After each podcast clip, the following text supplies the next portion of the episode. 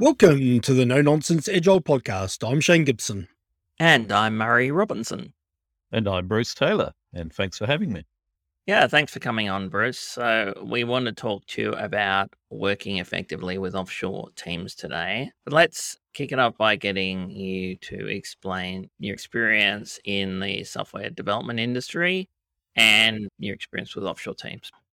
So, in 2002 onwards, I was working with Lonely Planet as Lonely Planet went from working in waterfall to working in agile. That was really my introduction to agile methods. Worked there till about 2010 when I moved to Aconex as part of a group of people being brought into Aconex to do an agile transformation there. I was there for about three years and then was asked to come and work in the Bangalore office as Aconex was setting up a Bangalore development center. moved to Bangalore, worked there for four years. And after that, moved to Malaysia for a year where I worked with a company called iFlix, a startup in Malaysia, and then recently back into Australia where for the last four years I was a lead agile coach and delivery lead with RMIT Online, delivering online courses. And for the last two and a half months, I've been with Everest Engineering, working with the company there while we are looking at both working with our customers in Australia and our teams based in Australia and India, as well as exploring setting up new locations for development. At the moment, we're looking at places like Malaysia. So, a lot of companies these days are getting quite a lot of their development and test work done in India or Vietnam, Malaysia, Philippines, places like that. You see this a lot at the big telcos, the big banks, and the driver is nearly always cost. So, I can hire a contract software developer in Australia for, say, $1,000 a day. But if I go to Infosys, I can get somebody with three or four years experience for $500 a day. And if I go to Vietnam, I can get them for $250 a day. When I hear managers talking about it, it's always about cost. And there's an assumption that developers are the same everywhere.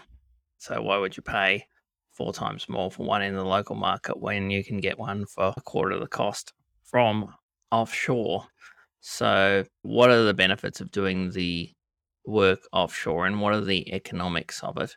Yes, cost was a factor when Aconex decided to set up in Bangalore. When we hired comparable engineers in Bangalore, they were roughly about 50% of the cost that they were in Australia. So that was undoubtedly a factor, but it wasn't the sole driver. One of the other drivers was access to talent. There's a lot of competition for people in Melbourne who are skilled in the kind of engineering practices, agile, XP practices, or the languages that we're looking for in Australia. The competition for the types of engineers we were looking for were Envato, Atlassian, those type of companies. We were competing, and as a consequence, salaries were being pushed up or people were being drawn to other companies because maybe they had a sexier technology or a sexier company culture or whatever it was. And as you say, cost was definitely a factor, but it was also a struggle to find engineers in the time we needed them. So I said it was because it's cheaper, and you said it's because of a bigger talent pool. But I've never had any problem with getting you know enough developers and engineers in Australia. It's just that you might end up paying more for them than you thought you would. So I don't buy the talent pool argument. And I hear the big companies always arguing for the talent pool, but really the talent is there if you're willing to pay the current market rate. Yeah, I'm probably going to disagree with you, Murray, for a change. So I agree that there's definitely a lot of cost focus in offshoring. But I think there is a pool problem in a lot of countries. And I think right now it's worse because of the VC funded pyramid scheme. The idea that there's these hundreds of millions of dollars going into software startups where they can pay ridiculous salaries to get the top people in that talent pool, as well as offer a whole lot of benefits outside of dollars. Especially in New Zealand, we're seeing companies like Xero, like TradeMe, that have a bucket load of money and a great brand just taking all the good engineers. And if you're bootstrapping like we are for our startup, you just don't get a look in, even if you could afford to pay the ridiculous salaries that they're offering. So I think there's a balance there. I think definitely cheaper hourly rate, should we call it? Because I'm not sure it's cheaper all up. Cheaper hourly rate for offshore, but I think actually access to a pool for the ability to people who want to come and work with you is definitely a small part of it. Okay, so access to a pool of people that you can afford is maybe a reasonable way to put it. Because in Australia, we're not paying $500,000 for a software developer. I, I've never seen anything like that here. And even that, it's only the top 1% of the top 1% of the top 1% that get that. I want to explore the economics of it a bit more. Is it cheaper at the end of the day to get your work done offshore with a team in a developing country? What do you think, Bruce? I think if you're just trying to spin up a quick and dirty proof of concept over three to six months, I actually think, yes, absolutely, you could do it cheaper offshore because you're not necessarily looking at those engineers being on that product long term. You're not looking at scalability. So I would be more comfortable using the quick shot that will get you your proof of concept relatively cheaply. Once you go, okay, we want to be a product company, we want to productize this thing now, and we want to build long lived product teams who own the product, then I think it starts to become a more level playing field because there's things like building the company culture in the new location. You're not just working with an offshore consultancy who's doing the work for you very quickly, spinning it up, burning fast. You want to build a, a stronger work culture and you're investing in more things then. You're going to invest in offices and invest in cool places people want to come and stay. With Aconex, we're probably 40% of the cost of the similar team in Australia. So we spent a lot of effort on finding the right people. We were prepared to pay them well. So we were told you can get an engineer for 10% of what it costs in Australia. That was bullshit. We could get them for about 40% and the gap is closing. But we hired really strong engineers for that price. We made sure that we put in place processes and structures that allowed those teams to thrive, local product ownership, ownership locally. There are some bits that you have to invest heavily in, and that's communication technology, and you've got to invest in some of the travel, but still, all in all, it was probably at most 40% of the cost of doing it in Australia. I have heard people from another company say that you can get the sort of benefits you're talking about, but it takes a few years. Uh, they told me it took them four or five years to get their teams in India working as well as the ones in Australia. So is that what it takes? It takes that long term investment? I think it does take some investment for sure. I would have thought two years on, we were a strong component of the Aconex engineering department. It's interesting because at the beginning of this conversation, we talked about cost. And a large element of that is that the companies or the organizations you'll go to that are possibly more expensive than others are there because for example, ThoughtWorks or Everest or other more mature agile organizations have invested heavily both in hiring the right people and all of that stuff comes with cultural questioning, all of that cultural fit stuff at the beginning, and then onboarding and training these people in the way they work. So there's a lot of upfront investment in making sure that the people they bring in from the start are the types of people who are comfortable with asking questions or putting their hands up or working in a collaborative way. Whereas some organizations that may be cheaper, but they don't necessarily have the upfront investment in the organizational culture or the agile cultures that we're familiar with and know and love. When I look at remote working and outsourcing development, I see two different patterns. So there's the pattern that I have a bunch of development work I need to do, and I'm going to use a company that's offshore they're going to do the work for me. And then there's the other pattern, which is we're having somebody that's working with us. They're part of our team. They just don't mm. happen to live anywhere near me. What do you think? Yeah, absolutely. You could engage with an organization that you go, we want you to build this. We'll give you the spec. You go away and build it. Or we want you to be part of our teams. And the organizations that I've worked with in the past, consultancies like ThoughtWorks and currently with Everest, one of the things I like about those is the intent is to be part of your organization as much as possible while still being a consultancy. So buying into your organizational culture, being part of the team and making sure that those people that you work with aren't just people you throw work over the wall to, but that for all intents and purposes, they're part of your organization. So you went to Bangalore to set up the development team for Aconex. What was that experience like? And what were the cultural issues you dealt with? What were the recruitment issues you dealt with? In the early days when we were talking about going to set up in Bangalore, one of the recruiters said to us, in Bangalore, you shake a tree and a software engineer falls out. There's hundreds of thousands of software engineers. You go over there, you won't have any trouble hiring. And so, of course, we struggled really badly for the first six months because we labored under the impression that software engineers are the same anyway. They've all got the same skill set. And it's totally not true. We went through the same interview process and the same selection process we had in Australia for finding software engineers in India. And it took us a long time to get even the first two or three people through the door because we wanted to make sure that the team in Australia was going to be happy with these people working alongside them in the team. And we gave our engineers the right of refusal in the interview process. Lot of hard work and a lot of stress in that first year. Me going in, maybe overconfident. I was actually really lucky in that when I joined, a engineering manager that they'd hired there was a, a guy called Abdul, awesome guy. And he and I spent a lot of time talking and getting an understanding of Indian culture, Indian engineering working practices, that sort of thing. What sort of people were you looking for, and how did you get those right sort of people? There's personal traits that we look for in engineers when we're trying to put them into small, self managed agile engineering teams of five to eight people. They've got to be good at collaboration. You don't want those brilliant dickheads in your teams who are going to break your teams up and piss everyone else off. And so you're really looking for very specific types of personalities and working styles as well as skill sets. And they were and continue to be very hard to find in the market. So we wanted to ensure that they were really comfortable communicating with myself, who was obviously grey haired white man, and we have a junior in there. We often we'd put a, one of our female engineers in there as well. So it was like a quite diverse interview panel and just see their communication styles and whether it was a back and forth conversation or whether they just constantly waited for you to ask them questions. And we tried that first interview to be open and fun and friendly so that we could get a free flow conversation. We just looked for someone who we would like to work with seemed like fun and seemed interesting and was able to hold their own in the, the types of conversations they might find themselves in with teams in Australia.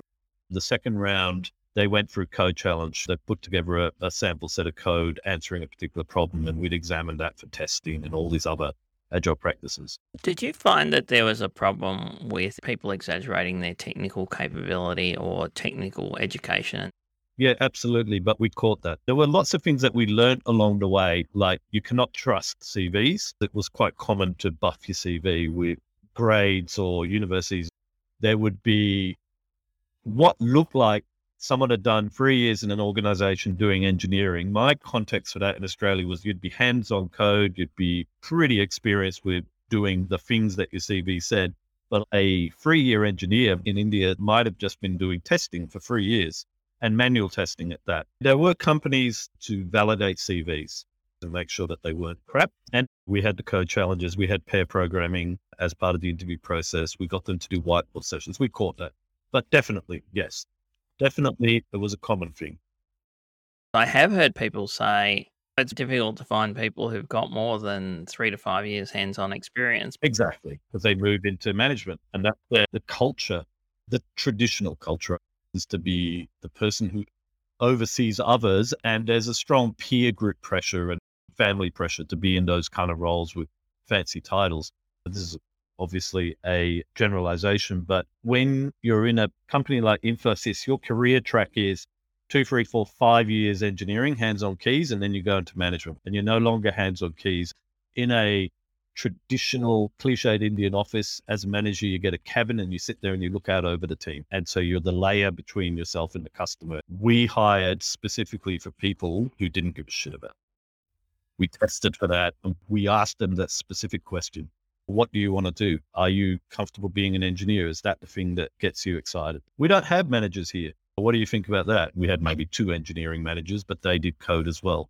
So slowed us down on hiring because there were unicorns to an extent, but we still managed to hire, and hence why our teams were successful.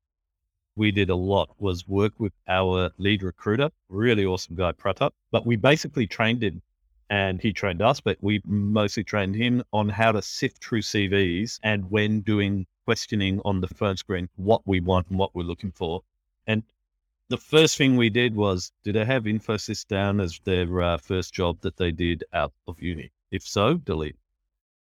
So for a long time, we were just turning people away, partly because the headhunters or the uh, agencies we contracted to in India were just sending us tons of CVs from people who had been in places like Infosys or TCS or the big consultancies. It took me going and living in India and being involved in lots of interviews to find out how those big companies hired and why there were so many people with one year at Infosys or one year at TCS on their CV. They'll go to the big universities in India and scoop the top 10% and then churn through them in that first year. Of the top 10 that they scoop, they'll keep top 10% and the others drop out the bottom and then they're out looking for jobs elsewhere. We ended up rapidly going, well, actually, if you've got Infosys on your CV, we don't actually want to talk to you. We're looking for different types of engineers today. Why was that, though? We knew that people who'd been through Infosys had been through an organizational culture which was really hierarchical. When we interviewed them, were very differential, waited for questions, only answered exactly to the question you asked, didn't venture outside of it, didn't offer opinions. We want highly opinionated software engineers who are not going to be afraid to speak their mind. And every single person I interviewed with those types of stamps on their CV was a similar cultural trait. And in the end, we just went, okay, keep this up. Don't even bother. I don't think Agile works well with very hierarchical people. Oh, God, no. Te- no. Teams with lots of novices. It requires a level of expertise and willingness to be able to pick things up and work on them and learn about them and ask questions. So I'm wondering if there's a incompatibility between what Agile expects people to do and the uh, hierarchical culture of some of those big offshore companies. It feels like there is. You could argue that's true in Australia. We've seen struggled agile transformations in large corporations in Australia. It takes a lot of effort. There's a lot of entrenched hierarchies and a lot of entrenched positions in any of these large organizations. India has a country culture which is much more hierarchical than Australia as well. So you've got those two things. And what you did was you recruited for shared culture, shared understanding, opinionated people who would speak up and experienced people that would work well in an agile yeah. team, wherever they were. It didn't matter that they were in India. They were the sort of people you needed and you got them. And it sounds like that was critical to your success. We failed a few times. I hired an engineering manager, and in the interview was all of those things that we thought we were looking for. And then in practice, under pressure, resorted to command and control styles. And you still get caught out.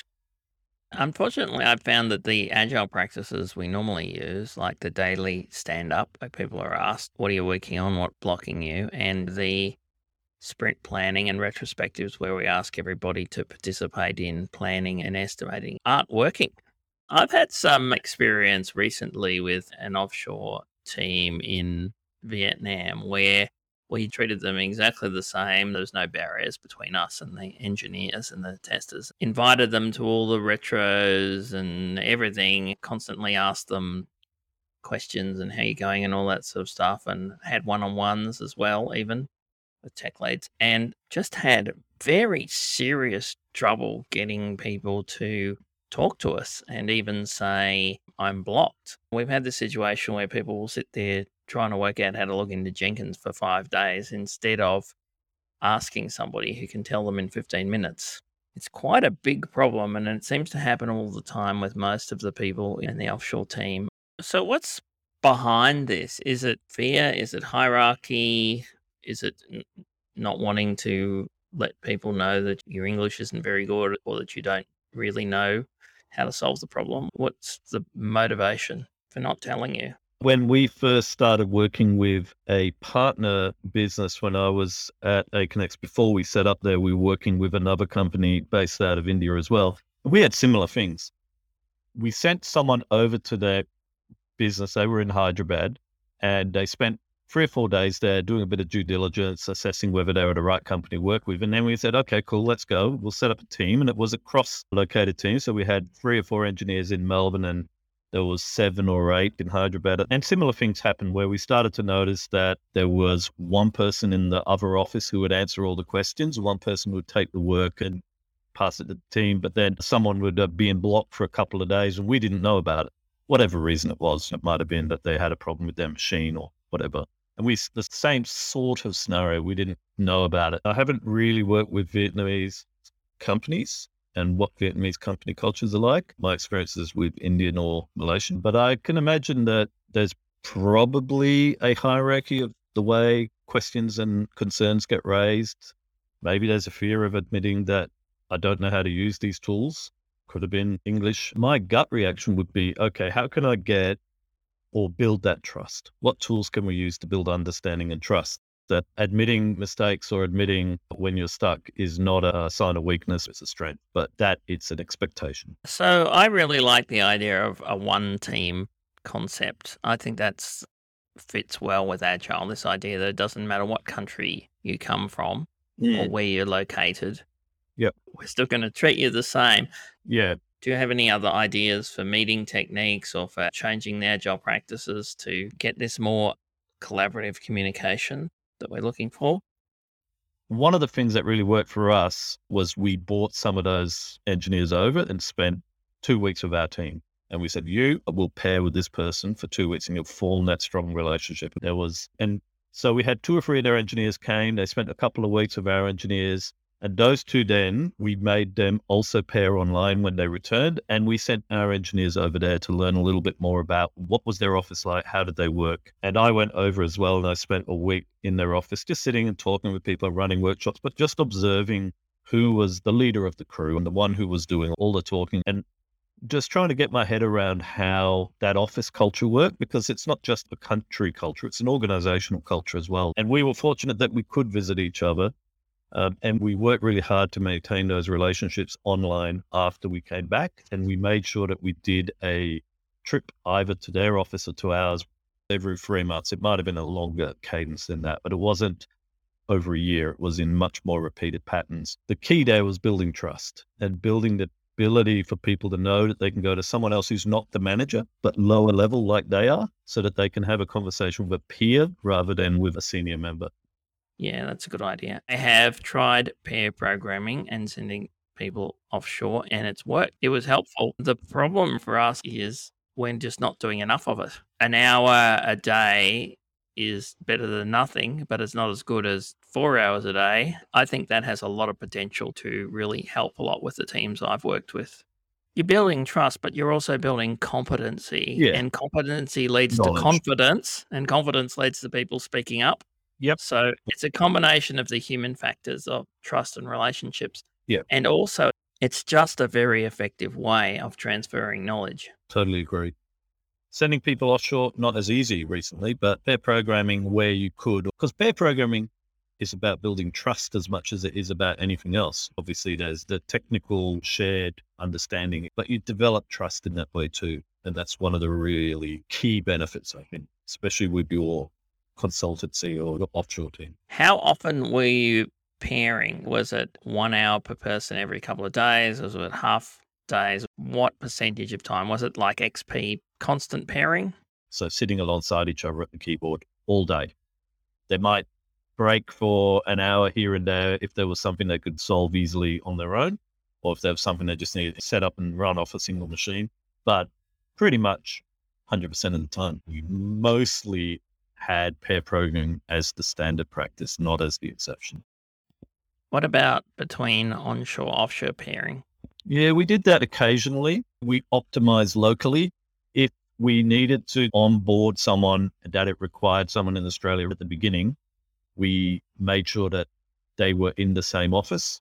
We took someone from India over to Australia for a month. We t- tended to default whilst we could have teams in two locations. We tried as much as possible to give them isolated bits of the application and Aconex started off being a monolith and we slowly built services and microservices in and we stripped out bits so that teams in Bangalore could own a bit of it, teams in Melbourne could own a bit of it. There was still integration stuff to do. And we did that by intense pairing where we could, but we tried to optimize for a single time zone location. I still struggle with using Scrum when Yeah. the teams are remote.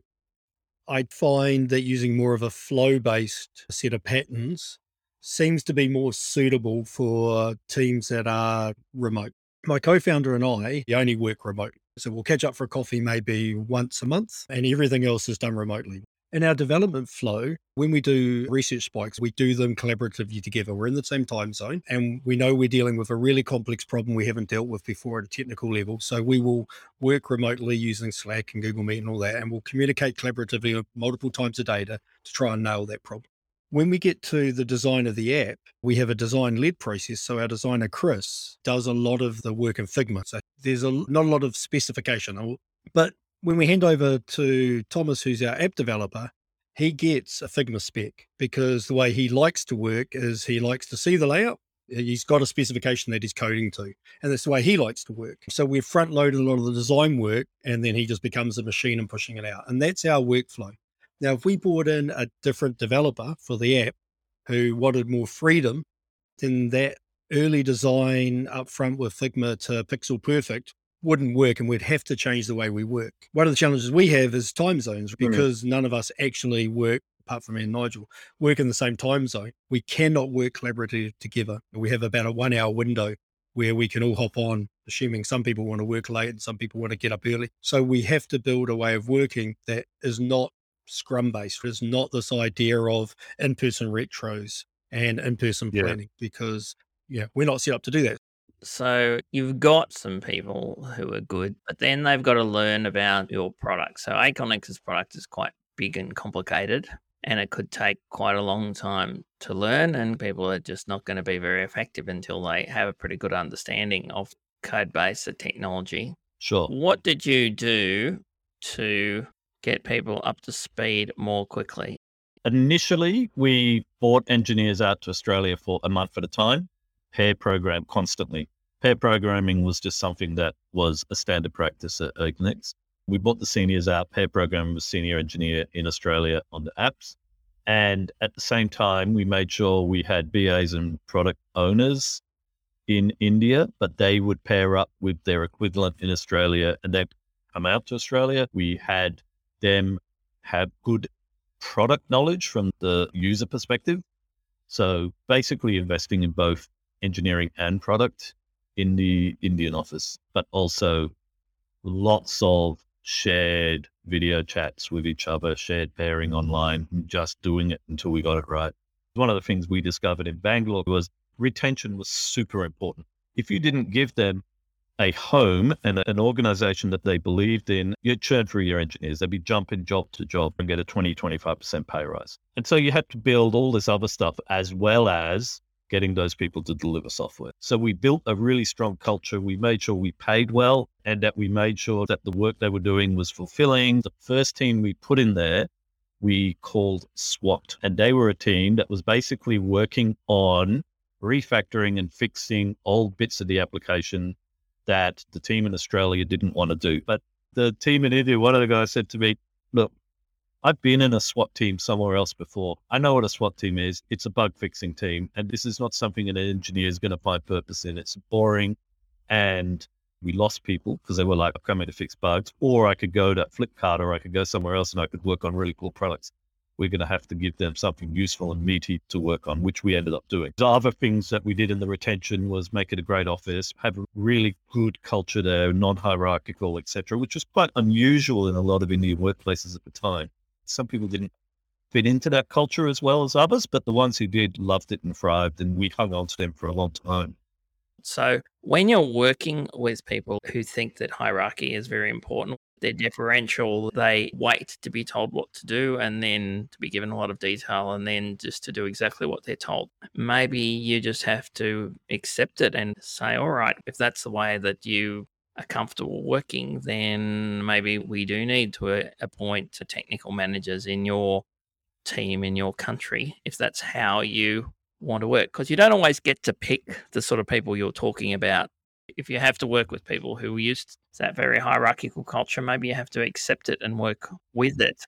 Yeah, and that is the old adage of inspect and adapt and look at what does it look like working with this organization? Do we want to continue doing it? And if yes, okay, what are the things we're going to need to change the way we work to come to the way that they work? And we've got all sorts of tools and techniques that we use in forming agile teams that you could potentially use in forming your ways of working with the new organization. You have a conversation about call them team norms or social contracts or whatever, as a way of going, okay, this is how you do things. This is how we do things. What are the shared ways that we're going to agree to work together? And it could be that actually our team is more comfortable working in a way where we have a technical manager here who you communicate with. Now you've got to make the decision as an organization whether your organizational culture can manage that and can handle the fact that you're going to be working this way, whether you want to work in that way as well. You've got decisions to make based on what you learn about how they work and how you're going to have to optimize to work together. Like you don't have to work with these organizations, but maybe it does come down to cost. Maybe it's decided for you by somebody in the executive team. Maybe it's decided for you. And so you've got to go, okay, so what do I understand about the way that they work and where's a common ground that we can build? How do we build trust? How do we build those ways of working that don't totally break my team? So I did a lot of work for a large telco with Infosys, and I found that there were a lot of layers. So there was a project management and account management layer in Australia. Yep. And then there was a project management and account management layer in India. And we found it very difficult to get communication with the developers. So back in 2010, I tried doing an agile approach with a team in India. Yep. And it worked pretty well but one of the big problems was getting the communication. One reason I went to this agile model was because we are being told what they thought we wanted to hear, which I'm just going to say was lying. That's the way I interpreted it. So the project managers and account managers in India would tell their compatriots in Australia what they thought they wanted to hear, and then they tell yeah. us what they thought we wanted to hear. One project, we had 45 people who were supposed to be in India we could never track them down. They'd give us names and we couldn't find mm. them or talk to them or see evidence that they were working for us at one stage. We are having incredibly serious problems with quality and defects and defect resolution. So we brought the offshore test manager onshore to sit next to me in the office, which helped a lot. But then he started telling me that there were all these problems in India that they'd been hiding. He told me that they'd been given times to test. You have so much time to test so many things. And if you don't do it, just say it's passed and send it to Australia because they'll find it in user acceptance testing. Mm. And that will give us more time. So yep. there was a culture of bullshit and deception when dealing with account managers and project managers in India. And I'm wondering if you have any insights on that. If you're looking for my advice on how to work with someone like Infosys, my advice is don't. I have avoided working with large offshore outsourcing companies. And whenever the opportunity arose, I have turned it down. And therefore, my advice don't do it. So I can definitely see value in having a strong technical leader with strong communication skills in an offshore team if they're a, um, a, more traditional type of team. I wouldn't want to have project managers and account managers in the offshore team because I have so much experience with them bullshitting to me about what's going on and getting in the way. But I think technical leadership could be a good thing to do. And I would pair them up with your local version so that you build that trust between those two. Yeah. So I have had the experience where offshore teams have said, what we really want is a very detailed specification for the entire product from beginning to end with very detailed architecture and technical design. Put the stuff that you want from your requirements into that story, and then we'll know how to work on it because we can go and read all of the requirements and all the architecture and all the design to give us context. So yeah. I'm not quite sure how much of that is just that people have been brought up in a very traditional way of working and now we're trying to ask them to work agile and it's a shock to the system. And how much of it is that there's just such a big gulf in understanding that they just basically want to be spoon fed little things to do. Yeah, that's certainly something that will happen. A lot of times when you're working with a lower priced offshore consultancy, you can save money by giving them something that is much more of a well defined spec. It's three months worth of work. It's pretty well thought out by you when you go to them. And that's where you can get cost saving, in my experience. I also think it depends on the agency and how they've worked with people in the past, because one of the things as an agency is rework and the change requests, all that kind of stuff. If you're working to a spec and it's very clear what the spec is, then when something goes wrong, it's much easier to be able to go, actually, that's not our fault. That's your fault because this is what it says on the spec. We don't tend to work in that way. We're going, actually, you're part of our team. We all take responsibility for the outcome here, but that may be a difference between work to a fixed contract versus time and materials. And it might have just been how that organization has worked in the past. And they may have been burnt once, and so they go that way. So one of the things we tried to do when we went into the world of agile was the empowerment of the individual engineers to make decisions on what am I going to do next or how am I going to respond to this goal? Put a problem in front of me in the form of a customer story or whatever it is. And i know the product well enough and i'm close enough to the customer so that i can actually come up with the solution.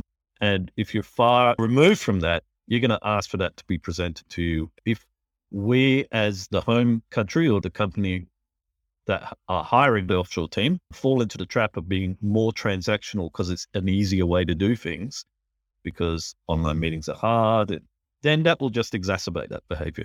I think that people go to that transactional type of behavior because they're not getting the collaboration and comes and output that they expect from the offshore team. So, for example, if there's an engineer in my team, even if they're working remotely these days, yeah. I can give them something, eh, ask them to do a story, and they'll ask me some questions. They'll understand what's going on, and I'll do it in five days. But if I give it to an offshore team member, I might find after three weeks that there's been almost no progress and there's been no questions. And then we have to do a lot of digging around and finding out that they were blocked by all sorts of things.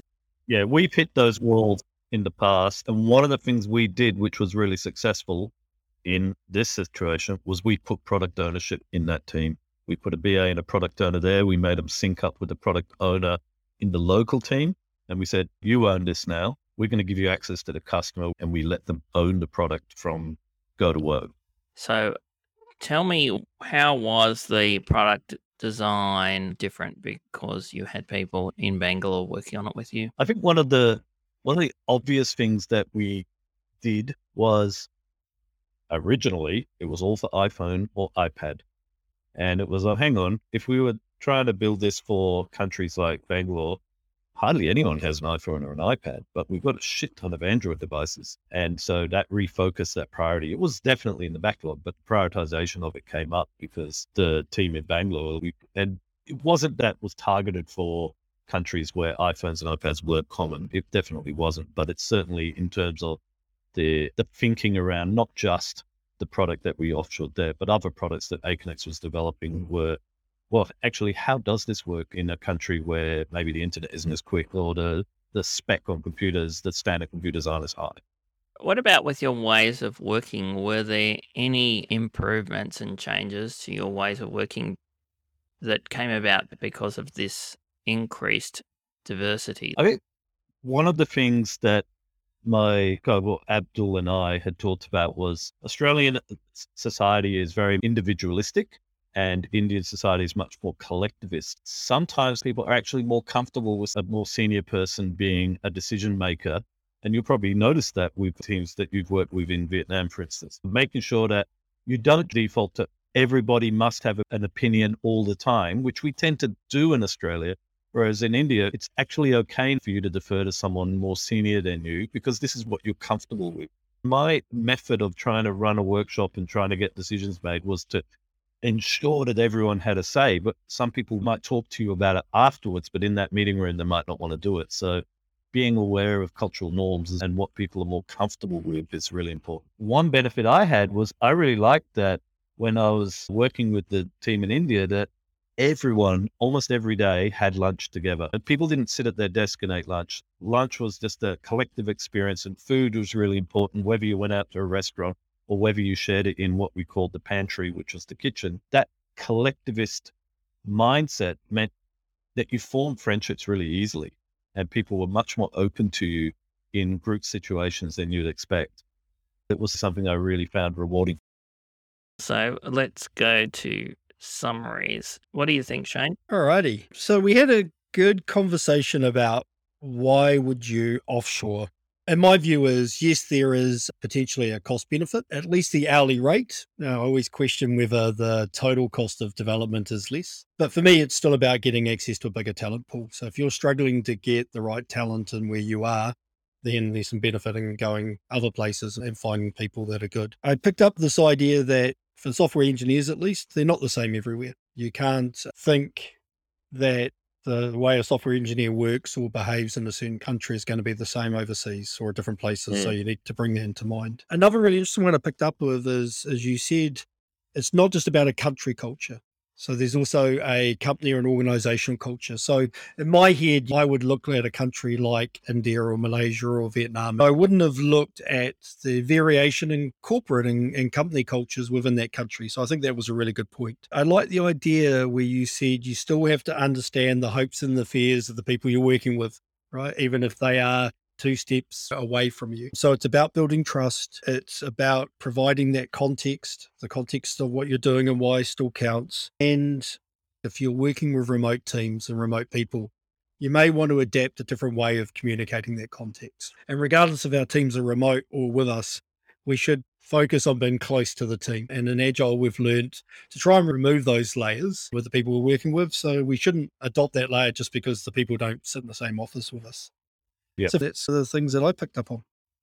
Okay. So, first thing, is it worth doing? My experience with a lot of companies over a lot of years is that there are no cost benefits to outsourcing your work to another company for it to be done in India or Vietnam. And the reason is that you end up having to have a lot more people than you would locally. So there's all sorts of extra layers of management the team is much slower to onboard and you need to spend a lot more time with them. For example, when I was working with Infosys, if I had a team of 10 here, they would have a team of 30 in India mm. with all of the extra project managers, account managers, architects, and technical leads, and with a huge number of novices. So these countries are very young, and mm-hmm. there's a lot of people in the technical community who are quite inexperienced. And when you throw in the challenge of a different language, different culture, different technology, it can make things extraordinarily slow and inefficient. And it just means that you need a lot more people to do the same amount of work. So when I've looked at the economics of it before, it didn't add up. When you look at the end to end cost, total team, there was no real cost savings. And there were also a lot of challenges with communication and getting what you want and quality too. So the, the next thing we talked about was software developers aren't all the same everywhere because of this youth, because of differences in cultural behavior, difference in standards of education, and so on. Mm-hmm. But when it's a really big market like India, there are always the right people available to you. And with enough effort, you can get people who love to program and don't want to be a manager after three years. Yep. And who are really good at it and who are opinionated and questioning and speak up. So, with such a huge market, there is the potential to get the people that you need on an agile team. So, I really appreciate you sharing your experience with us. You don't often hear that voice of hands on experience. There's a lot of theoretical stuff and a lot of wishful thinking. So, how can people find you? I'm on LinkedIn, Bruce Taylor, and Everest Engineering. And you have a blog post where you've talked about your experiences in in this? Yes, I do actually. I will share it with you and we could put it somewhere. There's a few posts that I put up on LinkedIn and then I did a longer one on Medium a while back that has been updated. I wrote this blog post with my colleague Abdul, and then I added some of the stuff I learned when I was in Malaysia, and I'll probably edit it again as a go. I think that's one of the best that I've ever read on offshoring. Thank you. So thanks for coming on. We appreciate it. Thanks for having me.